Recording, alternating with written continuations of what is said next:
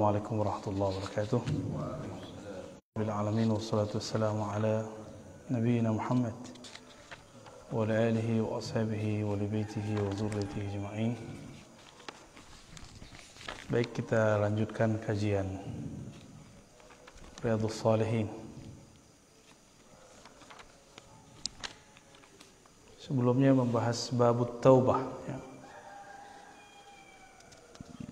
Terakhir kita membahas tentang jadi Allah tertawa. Nah, Ketertawa di sini tidak diartikan tertawa seperti makhluk. Orang tertawa, senyum berarti dia ridho. Maka ulama kita menerjemahkan Allah ridho. Atau Allah merasa senang kepada dua orang masuk surga yang salah satunya dulu pernah membunuh yang lain yang dibunuh protes. Ya Allah ini kenapa nih? Yang bunuh saya juga masuk surga. Ya. Lalu dikatakan bahwa orang ini setelah membunuh kamu dia tobat maka dia masuk surga bersamamu. Jadi nanti kita akan melihat ada orang-orang yang yang masuk surga terus dia protes. Ya kenapa musuh dia juga masuk surga? Ya. sekarang kita masuk ke bab as-sabar ya bab sabar Sabar secara bahasa Arab itu artinya menahan, al-imsak. As-sabar, ya.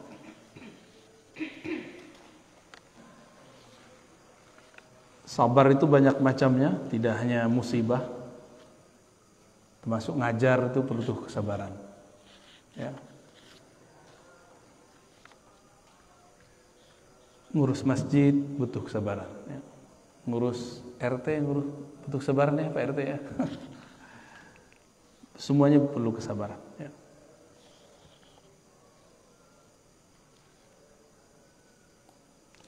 ngaji juga butuh kesabaran. Orang kalau tidak sabar dalam belajar nah maka dia pengen instan pengen cepat. Salah satu ciri-ciri akhir zaman ini orang tidak mau berguru nggak mau datengin guru maunya langsung jadi dulu Imam Syu'bah dan sebelumnya ada lagi Imam Sya'bi, Amir Sya'bi mengatakan dulu ilmu ini cuma di dada ulama. Ketika ditulis, maka orang yang bisa membaca ikut membaca apa yang dihafal oleh para ulama. Akhirnya orang yang bukan ulama berkomentar terhadap agama.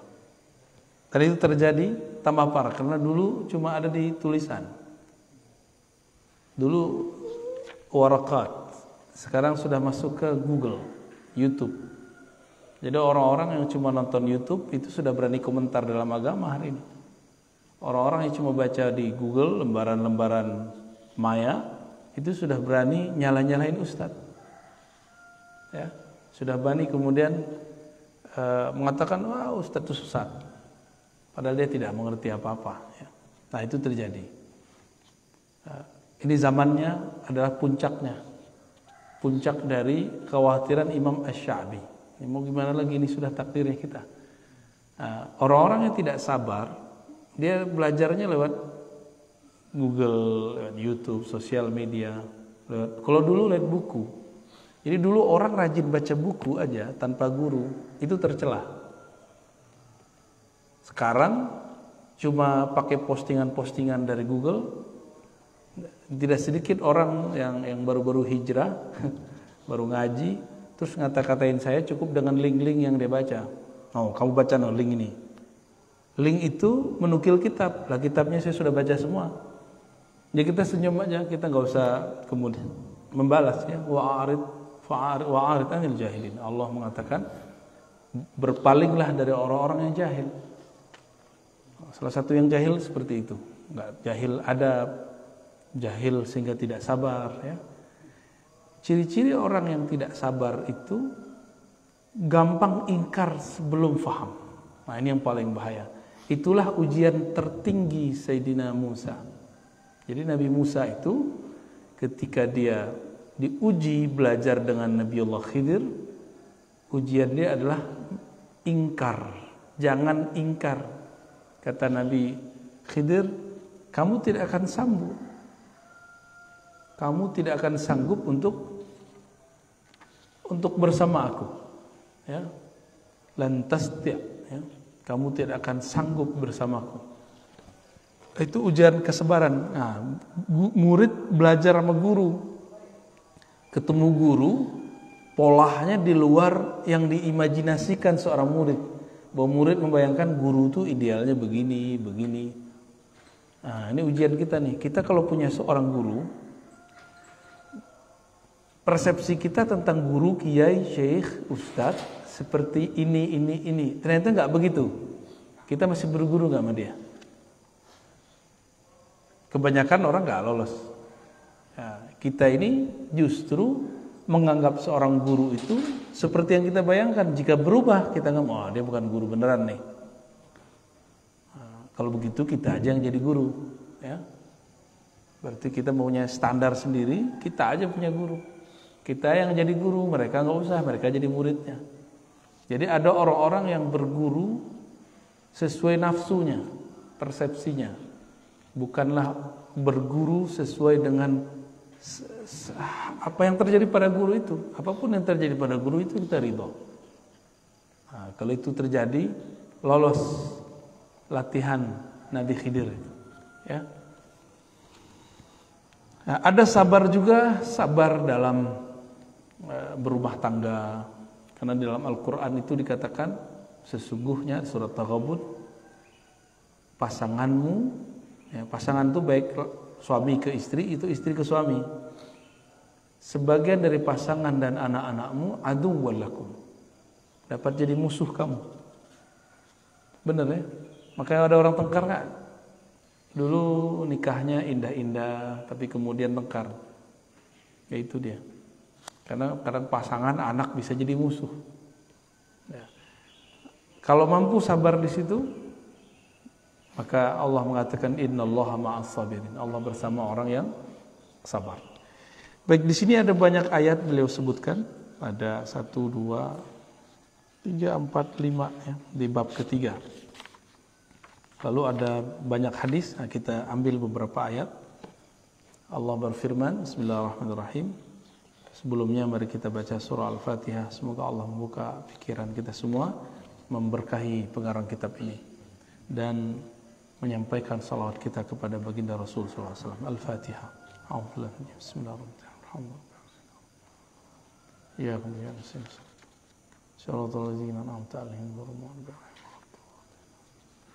Bismillahirrahmanirrahim. Ya ayyuhalladzina amanu sabiru wa sabiru. Nah, ini akhir dari surat ketiga, surah Ali Imran. Wahai orang beriman, jadi yang dipanggil untuk sabar itu cuma yang beriman. Ya ayyuhalladzina amanu sabiru, wahai orang beriman, isbiru. Bersabarlah, bertahanlah. Wasabiru dan berwasiatlah satu sama lain dalam kesabaran. Nah, jadi kalau di rumah tangga Kadang kita yang sabar, kadang pasangan kita yang sabar. Kalau kita di komplek, ya, kadang kita harus nahan-nahan diri.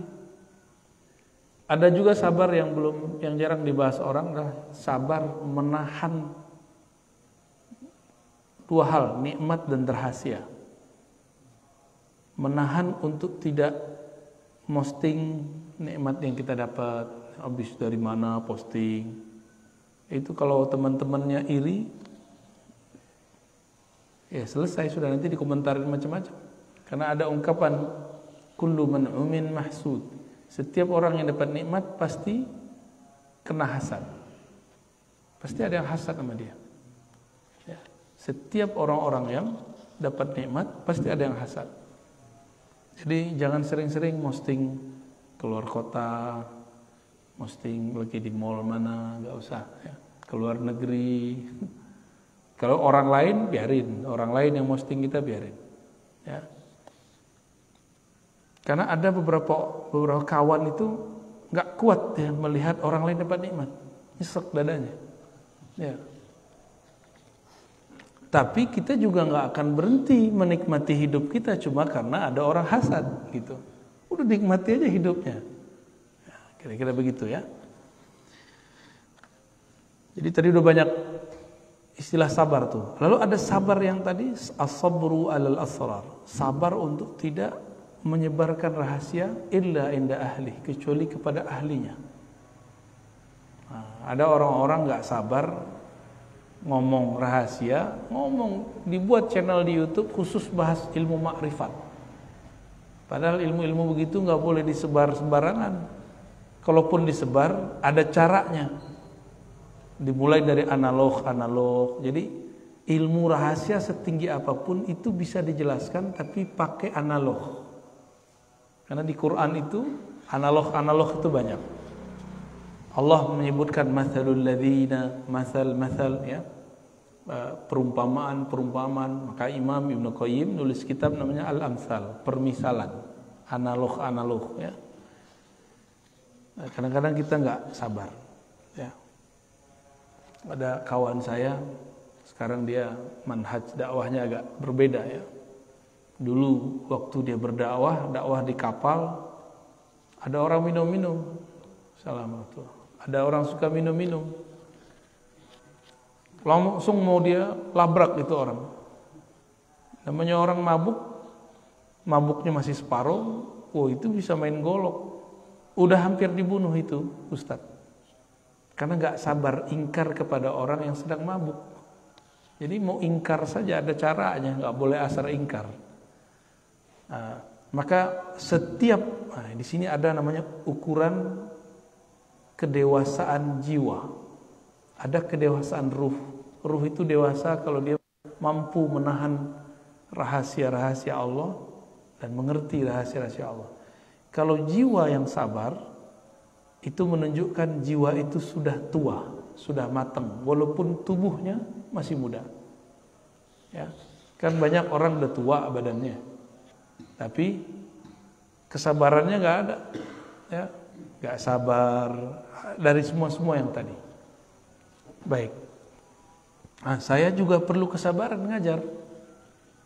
Dulu waktu kita awal-awal ngaji, itu yang hadir cuma tiga orang ya itu ada di Siputat dulu tiga orang lama-lama jadi tiga belas orang lama-lama tiga puluh orang maka kita nggak sedih juga orang ngaji berapa aja saya udah biasa orang sekali datang tiga tiga ribuan orang sekali datang sepuluh ribuan itu udah biasa udah sama rasanya udah hambar rasanya ya karena ngomongnya sama aja satu hal yang membuat kita senang. Jadi orang-orang kalau sabar adalah hiburan dari Allah. Setiap majelis yang kita buat itu dihadiri malaikat-malaikat Allah.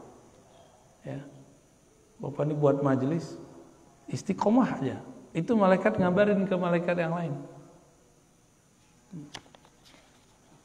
Pengurus masjid itu kalau nggak sabar gawat itu. Jadi jadi guru harus apa aja dimensi hidup kita, kita harus punya as-sabr, ya. Kesabaran-kesabaran. Nah, semoga sifat sabarnya ada dalam diri kita semua. Nah, sabar itu mesti diuji. Maka ada indikator-indikator untuk mengujinya. Nah, ada media-media ya untuk mengujinya. Nah, nanti ada indikator kesuksesannya ya.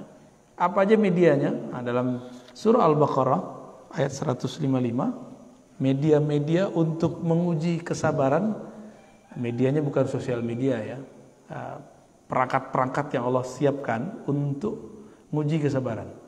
Ayatnya kita sudah hafal semua barangkali. Walanabluwannakum bisyai'im minal khawfi wal ju'i wa naqsim minal amwali wal anfusi wal wathamarat wa basyiris sabirin. Jadi pembuktian benar kan nih orang sabar. Maka diberilah beberapa uh, alat uji.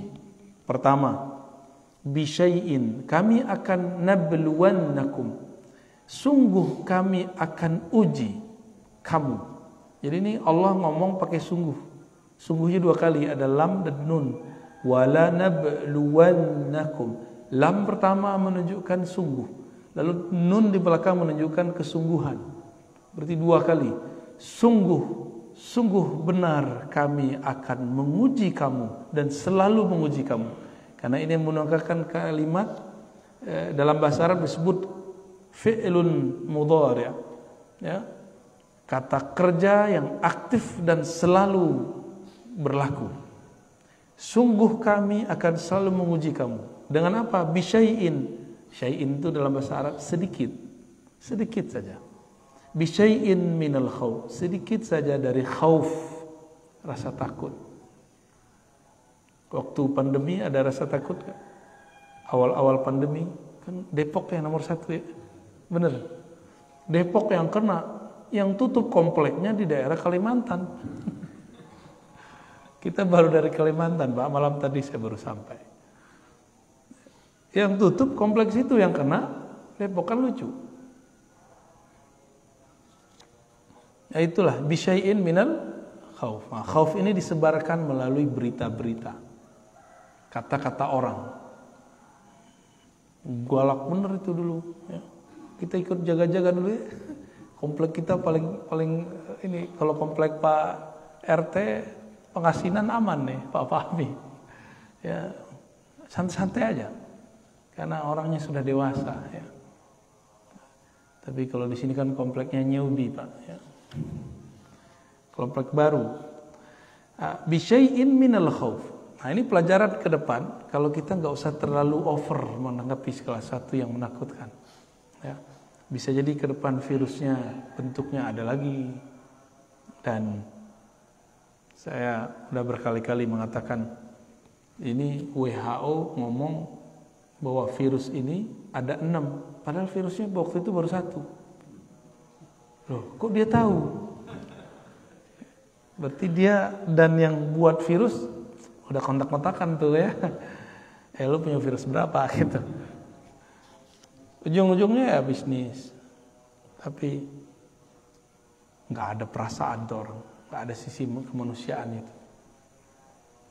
Dan ini yang disebut kerusakan jawra, zulma, kerusakan yang di muka bumi yang itu rata, nggak ada satu negara kecuali kena, nggak ada pak negara yang aman, semuanya kena, minimal kena beritanya.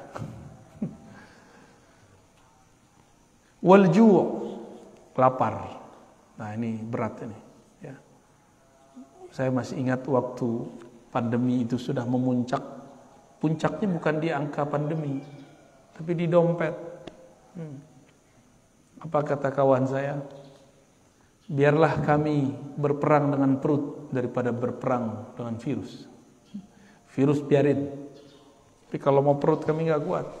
Akhirnya keluar dari itu semua penjagaan menjadi ditabrak semua.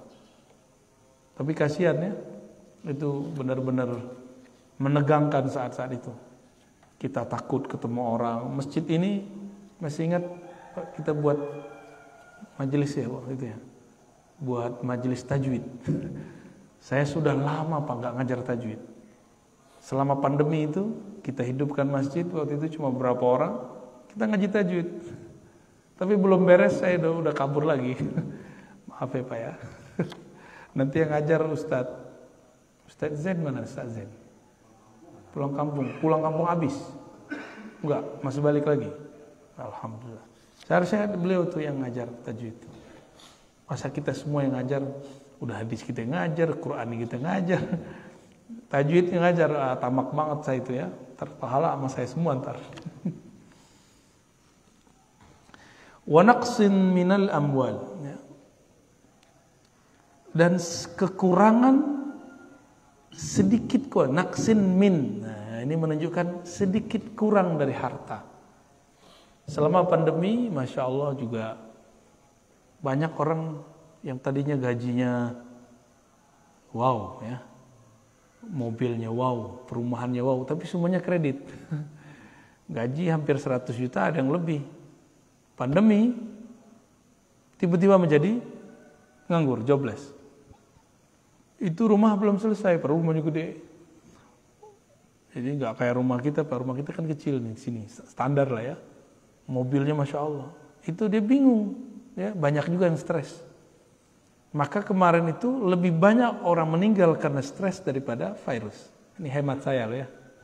Karena kita eh, teman-teman saya yang meninggal sebelum sebelum kena virus ke apa. Tapi kebanyakan dia stres, stres duluan. Gimana nggak stres? Orang udah sakit, satu ruangan sendiri. Stresnya itu. Wah itu lebih lebih dahsyat stresnya. Kalau dia nggak belajar ilmu mengenal Allah, maka dia nggak tahu cara memanfaatkan kesepian itu. Ya, kalau saya dulu emang senang sepi-sepi, Pak. Jadi saya dulu waktu kecil itu dilatih untuk zikir sendiri 40 hari 40 malam. Gak boleh ngomong kecuali sepentingnya. Kita cuma tiga tuh ya di, di, di surau itu. Saya di tengah, di sudut teman saya, itu bertiga aja. Kita nggak ngomong-ngomong kecuali di waktu-waktu tertentu. Lampu yang dihidupkan cuma lampu kecil sekali. Sehingga udah terbiasa sepi. Kayak saya bilang ke ke orang di rumah, kita cari rumah yang agak ke hutan-hutan yuk. Nggak mau deh. Sudah terbiasa sepi gitu. Maunya di komplek. Kalau di komplek, urusannya komplek Pak ya. Wal anfus ya. Dan kekurangan jiwa, maksudnya mati. Nah, virus itu inilah dalilnya. Kenapa mesti ada orang meninggal karena virus? Ini dalilnya. Bahwa memang akan selalu ada apa pun itu namanya, entahkah virus, entahkah musibah alam, ya bencana, apa pun namanya, nanti akan terjadi. Mungkin kita akan menyalahkan virus, menyalahkan uh, apa namanya yang baru disuntikan ke kita itu apa? Vaksin. Itu kan konsep kita pak kalau ditakdir Allah orang ini meninggal tanggal sekian hari sekian. Dibuatlah sejarahnya biar nggak terlalu mencolok dia meninggal setelah kena virus atau setelah dimasukin. Ya itu cuma jangan ketipu. Jangan salahkan siapa-siapa. Ya kenapa saya katakan begitu? Ada satu riwayat dalam riwayat Imam Qurtubi, riwayatnya menyebutkan malaikat maut yang dalam bahasa Ibrani disebut Israel, dalam bahasa Arab itu masih diperdebatkan namanya. Malaikat maut. Itu datang kepada Allah semacam demo, ya Allah. Jadi ternyata malaikat maut ini punya sisi eh, apa ya? Yang lembut juga. Apa kata dia? Ya Allah, jika engkau membiarkanku mencabut nyawa makhlukmu, maka semua makhlukmu akan benci dan takut kepadaku. Terus gimana? Tenang, malaikat maut, kata Allah. Aku akan ciptakan asbab-asbab, sebab-sebab, kejadian-kejadian yang dengan kejadian itu orang terlihat dia meninggal setelah kejadian itu padahal itu kerjaan kamu ini malaikat maut setiap hari mandang kita Pak. Bapak dipandang semua setiap hari. Kalau dia berkedip mati kita. Ini gampang sekali bagi malaikat maut untuk untuk mematikan kita. Dia sudah punya tanggalnya semua. Tanggalnya, detiknya. Ya, jadi kalau ada kawan kita meninggal karena virus, bukan karena virus itu yang membunuh dia. Banyak kok orang kena virus di luar sana, nggak mati-mati kok. Ya. Kawan kita tiap kali ada virus ini ada tiga ya, kena terus pak. Enggak mati-mati. Positif terus dia. Enggak mati-mati. Karena emang takdir dia belum mati dengan virus itu. Mungkin dia mati nanti. Ini wanaksin minal amwal. Tapi orang kan nggak sabar. Orang kemudian menyalahkan ini, menyalahkan itu. Ya. Wathamarat. Nanti akan ada juga ujian paceklik. Kurangnya buah-buahan kurangnya bahan makanan. Nanti orang nggak akan sabar. Ya. Berarti ada berapa perangkat-perangkat alat uji kesabaran. Satu, khauf, berarti psikis. Ju, fisik, lapar. Harta berkurang, berarti fisik. Materi, Al-anfus juga fisik manusia. Jadi ujian terberat itu justru psikologi. Ya, psikologi kita yang dihancurin. Maka dimulai dengan kata khauf. Lapar nomor dua. Maka hati-hati konsumsi berita. Alhamdulillah saya sudah nggak nonton berita. Kalau orang ngasih tahu, kamu udah lihat belum berita ini? Baru kita cari di, di, di YouTube. Jadi saya nonton berita itu lah di YouTube. Jadi nggak nggak mau membuat kita terpapar setiap hari dengerin berita. Itu kan konyol orang hidup hari ini. Ya, menurut saya itu kekonyolan. Untuk apa dia dengerin sesuatu yang nggak penting dia dengerin? Kan buang-buang memori. Ngapain nggak dengerin Quran aja, dengerin ngaji aja. Ya. Kan sama aja kan dapat berita. Ini berita dari Allah, ini berita dari makhluk. Pilih mana? Ya. Alhamdulillah eh, kayak dunia ini lebih nyaman. Jadi waktu pandemi lagi ramai saya nggak mau dengerin. Makanya kita waktu itu udah hidupin masjid ya. Sama beliau nih kita hidupin masjid. Ya. Orang-orang bahlul sekomplek ini. Orang pada takut hidup buat kita buat majelis di sini ya. Ada berapa orang itu Pak? Ya?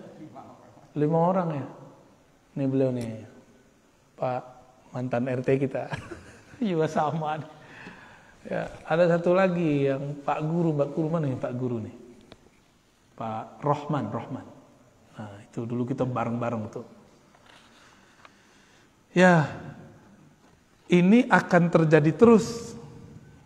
Jadi jangan di, di, dikira ini cuma terjadi di masa lalu. Besok terus Pak. Jadi bukan karena WHO yang ngomong. Jadi saya tadi menggambarkan begitu bukan berarti saya benci juga sama WHO enggak. It, WHO itu dan teman-teman dia, eh, teman-teman gelapnya dia itu. Ya ini bagian dari realnya. Ini ayat tertulisnya, mereka itu ayat nyatanya. Nyatanya memang ada begitu. Ya. Dan syukurnya orang Indonesia ini kan makhluk paling santai sealam semesta, Pak. Bukan sedunia, sealam semesta. Langit aja tegang, Pak. Di sini santai aja. Paling santai, alhamdulillah. Jadi kita ini punya habit kesantaian yang di atas rata-rata. Kawan-kawan kita di Singapura aja itu mereka sangat disiplin. Disiplin itu bagus tapi terlalu disiplin tegang juga ya. Kita ini ya jujur aja, kita kan nggak disiplin. Benar nggak? Tapi kita hidup itu justru dari ketidakdisiplinan itu, Pak. Ya. Maka mohon maaf, saya tidak suka membandingkan negara kita dengan negara jiran, dengan negara Amerika, Prancis, Jerman. Saya nggak suka. Kemajuan kita justru dalam kesantaian itu. Jadi jangan kemudian mengatakan, oh Indonesia ini begini ya. Ya, kamu nggak tahu inilah power of Indonesia, Indonesian ya Indonesian power lah ya, al kuwah al Indonesia. Kekuatan orang Indonesia itu di santainya. Bapak coba lihat orang Indonesia jalan. lihat orang jiran jalan, beda pak kita jalannya. Benar nggak? Eh, maka sekarang muncullah istilah kaum rebahan. Waduh, masya Allah. Itu kan bahasa lain dari kesantaian.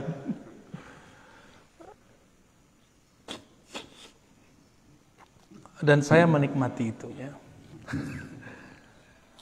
Tapi sesantai-santainya dia harus punya waktu serius. Nah kita serius tuh nggak usah tunjuk-tunjukin amat ke orang ya. Saya masa-masa serius saya sudah lewat.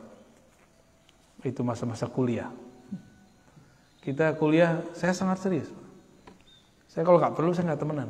Jadi saya temenan cuma sama orang-orang yang menurut saya perlu. Egois banget kan. Jadi kalau nggak penting udah saya pulang. Pulang dari dulu itu kita cuma baca, baca, baca, baca. Kalau saya agak mumet saya nonton. Nonton film kungfu. Nanti udah selesai masuk terus. Begitulah terus. Jadi hidup itu kayaknya begitu aja. Cuma emang itu saya niatkan untuk masa depan. Jadi bagi saya biarlah tidak kerja sambil kuliah, saya sabar dulu duit sedikit. Sabar dulu nggak pacaran kan kawan kita nggak sabar dia pacaran duluan. sabar dulu ya. Sabar, sabar, sabar, sabar, sabar semua orang jalan-jalan kita nggak jalan-jalan. Untuk apa? Saya berpikir masa setelah kita nanti setiap hari itu kesibukan akan nambah. Mumpung masih jomblo, belum ada tanggungan, kita latih. Dan alhamdulillah Ini waktu saya membaca sudah hampir nggak ada sekarang.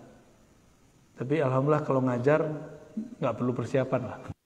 Karena yang mau kita ajarin itu yang dulu kita baca semua.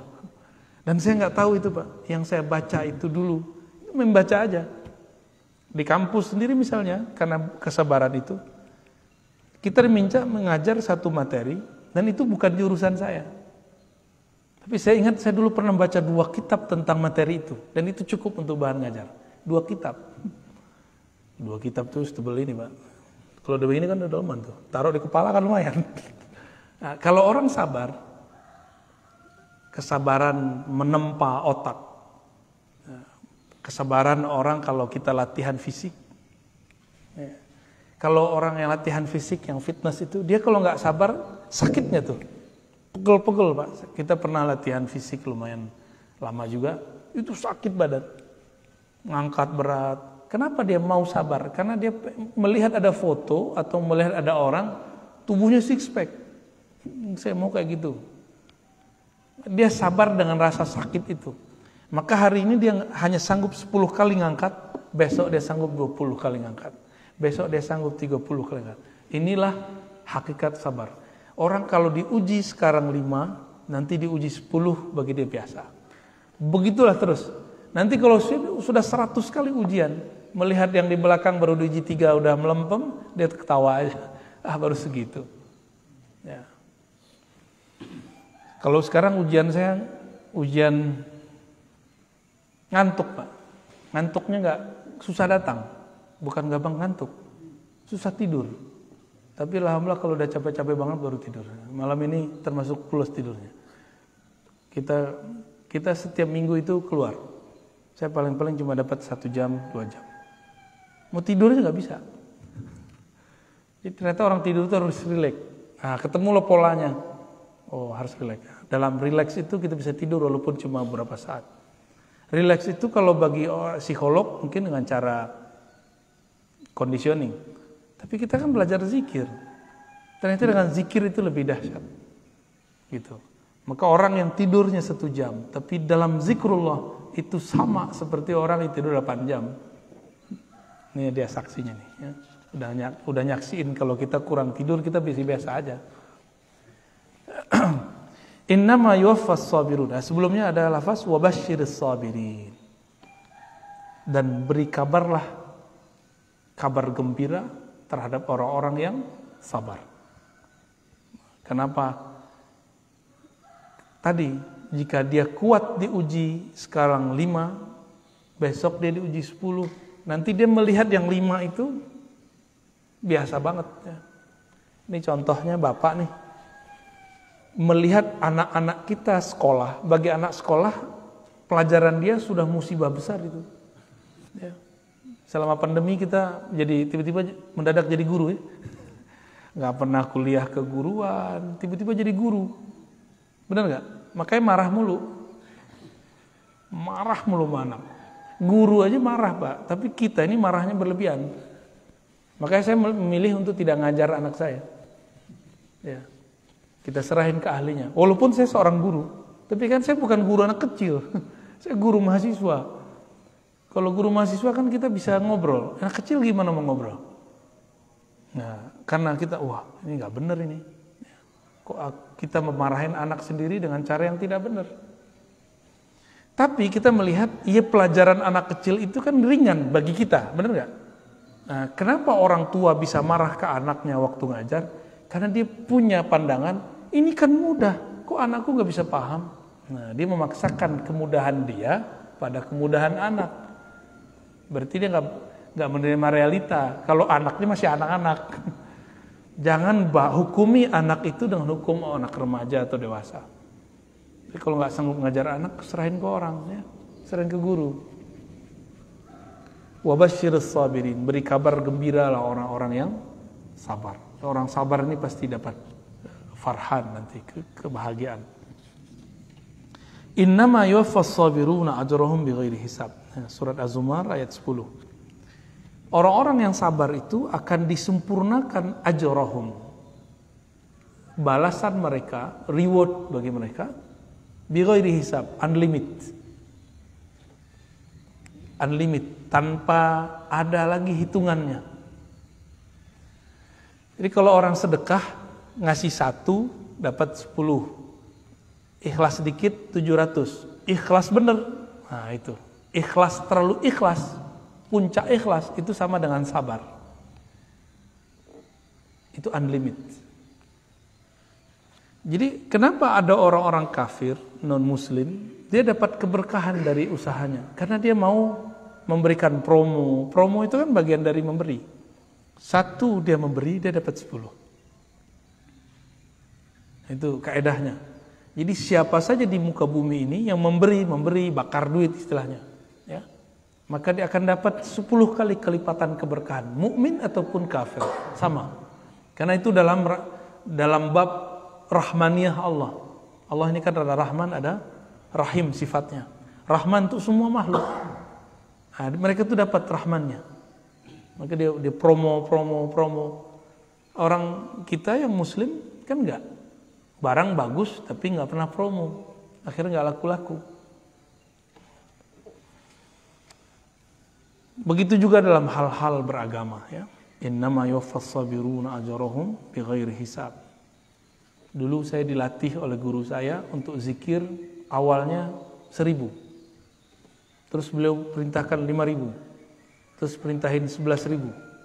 Terakhir suruh tujuh puluh ribu. Habis itu beliau bilang, udah sekarang mau bebas, mau zikir berapa aja boleh. Jadi ternyata angka-angka ini cuma latihan. Udah zikir, pernah ngitung zikir nggak Pak? Nabi kan ngajarin 33, 100, 70 ya. Itu kan latihan-latihan semua. Pagi 100. 100 itu satu zikir. Kalau kalimatnya ada 5 ada 500. Berarti 500 kali kita melatih. Kalau kalimatnya 10 udah 1000. 1000 kali kita menyebut nama Allah. Ternyata latihan-latihan ini dilakukan oleh istri-istri Nabi. Juwairiyah, Um uh, Sofia, sahabat Nabi, Abu Hurairah. Itu mereka punya alat tasbih untuk latihan zikir. Cuma sekarang orang udah jelas riwayatnya begitu, mereka kemudian karena dari awal sudah anti tasbih, akhirnya mengharamkan itu dan sibuk di situ. Padahal intinya zikir, bukan di tasbih nggak pakai tas alat tasbihnya. Jadi kita kadang-kadang gagal fokus. Ya, yang penting itu zikir, masalah cara itu terserah. Boleh pakai tangan, boleh pakai biji, karena itu ditunjukkan semuanya dalam hadis Nabi. Ya, Adapun orang yang melarang dia salah terjemah riwayatnya. Di riwayat itu kan Nabi ngomong, maukah engkau aku tunjukkan yang lebih afdol daripada menghitung pakai tasbih, pakai alat biji. Aku tunjukkan yang lebih afdol. Nabi nggak bilang itu tidak benar, kamu nggak boleh pakai biji tasbih, enggak. Nabi cuma mengatakan yang lebih afdol. Maka muncullah kalam Tadinya sahabat Nabi baca subhanallah bihamdi subhanallahil azim. Itu zikirnya. Dibaca oleh beliau istri Nabi Juwairiyah dan Sofia 4000. Jadi bijinya 4000. Itu biji ditumpuk 4000, Pak. Dulu kan belum ada uh, belum digabung pakai tali dulu. Jadi boleh minta subhanallah bihamdi subhanallah bihamdi subhanallah 4000 4000 tas biji tasbih. Ternyata dalam ilmu zikir. Jadi ilmu zikir ini beda dengan ilmu fikih. Ilmu zikirnya ada kurikulumnya. Kurikulum pertama menghitung. Hitung dulu, sabar nggak hitung. Setelah istri beliau matang dalam menghitung, maka beliau mengajarkan kurikulum berikut yang lebih tinggi daripada menghitung, nih zikirnya. Subhanallah bihamdi ada khalqi wa zinata arsi wa umida ada kalimati.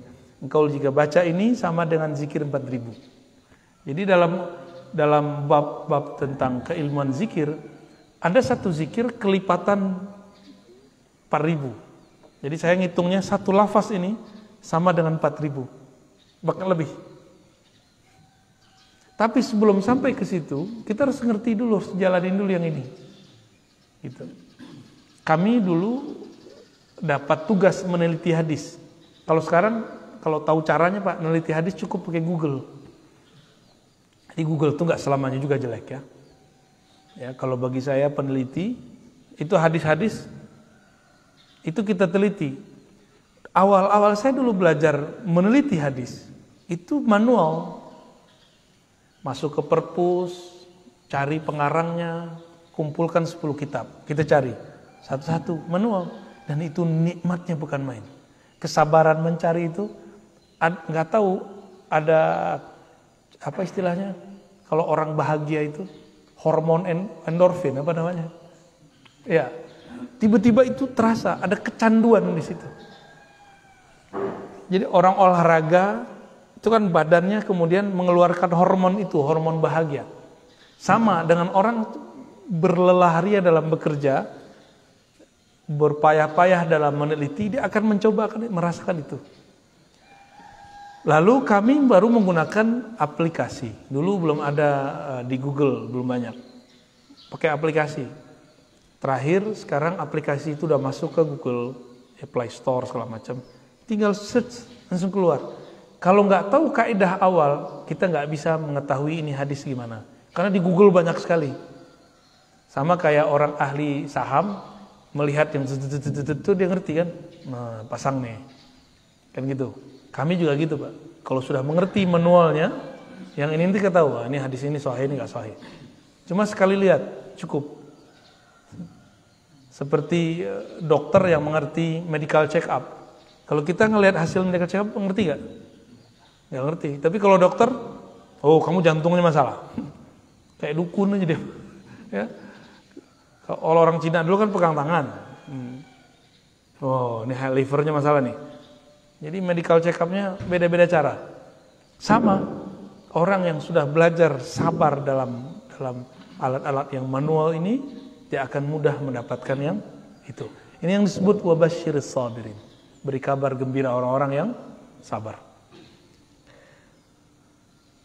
Lalu ada ayat walaman. Ini belum masuk hadis nih ya.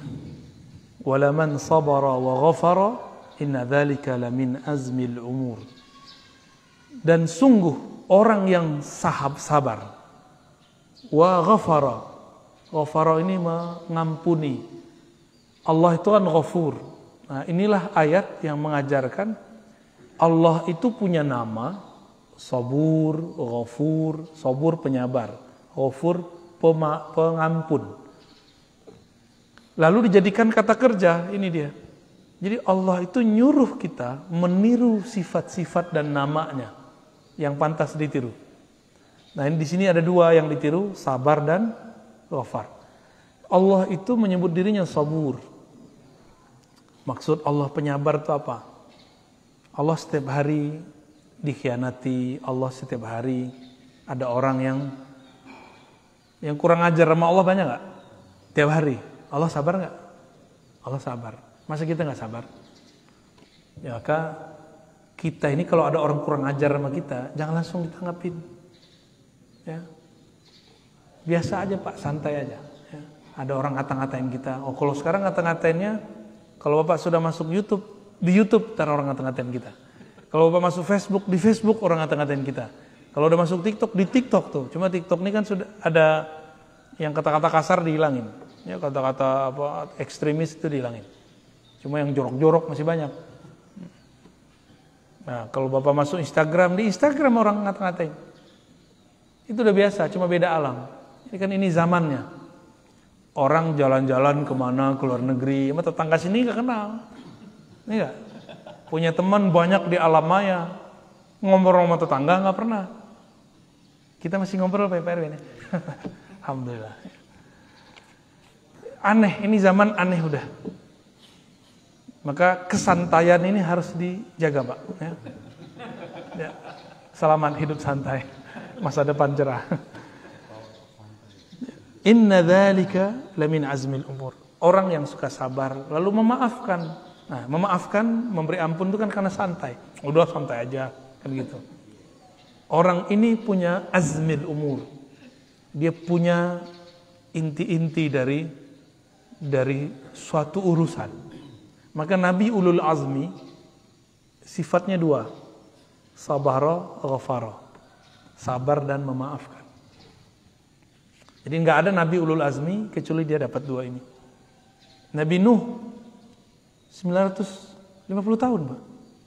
Yang ngaji itu cuma beberapa orang sama beliau. Ya. Jadi saya kalau di komplek orang ngaji segini, saya udah bersyukur bener udah, ya. Karena Nabi Nabi Nabi Nuh, masya Allah, ya. Tapi namanya harum kan sampai sekarang. Kalau ujian ustadz itu pak, di luar rame, di sini enggak makan hati. Nah, tapi karena saya sudah biasa sepi dari dulu, itu biasa aja. Ya, dulu yang ikut cuma satu dua tiga kita baca dulu. Ini biasa aja udah. Maka orang kalau langsung terkenal itu bahaya. Kan sekarang e, banyak orang yang nggak sabar untuk syuhroh. Nah, ini kalau terjadi maka adalah ustadz stres. Pernah udah ngeliat ustadz stres belum? Saya udah ketemu ada ustadz stres, gila udah miring. Ngomong-ngomong sendiri kayak ceramah sendiri. Pengen terkenal posting-posting sendiri. ya, nge-like-nge-like sendiri. Lah nggak ada yang like. Paling teman dia aja ponakan dia. Kita itu nggak usah berpikir ke sana. Kita itu berpikir apa yang bisa kita buat. Nah, mau sabar di situ, maka disebut punya azm. Nah, Nabi Nuh itu disebut Nabi Ulul Azmi karena dia nahan itu 900-an tahun. Ya. Kita baru punya anak berapa tahun udah menghardik-hardik anak aja ya. Baru punya istri berapa tahun udah bilang istri durhaka. Baik, ista'inu bis sabri was salah innallaha ma'as sabirin. Ini orang banyak nanya, cara khusyuk gimana? Nah, coba lihat ayatnya. Ista'inu minta tolonglah kepada Allah dengan sabar dan sholat. Bukan sholat dulu, sabar dulu. Sabar dan sholat. Sabar berilmu, sabar ngaji. Ini banyak sekali yang minta talkin zikir sama saya. Kita bilang, metode saya ngajar bukan langsung talkin. Talkin zikir itu membimbing orang membaca nama Allah.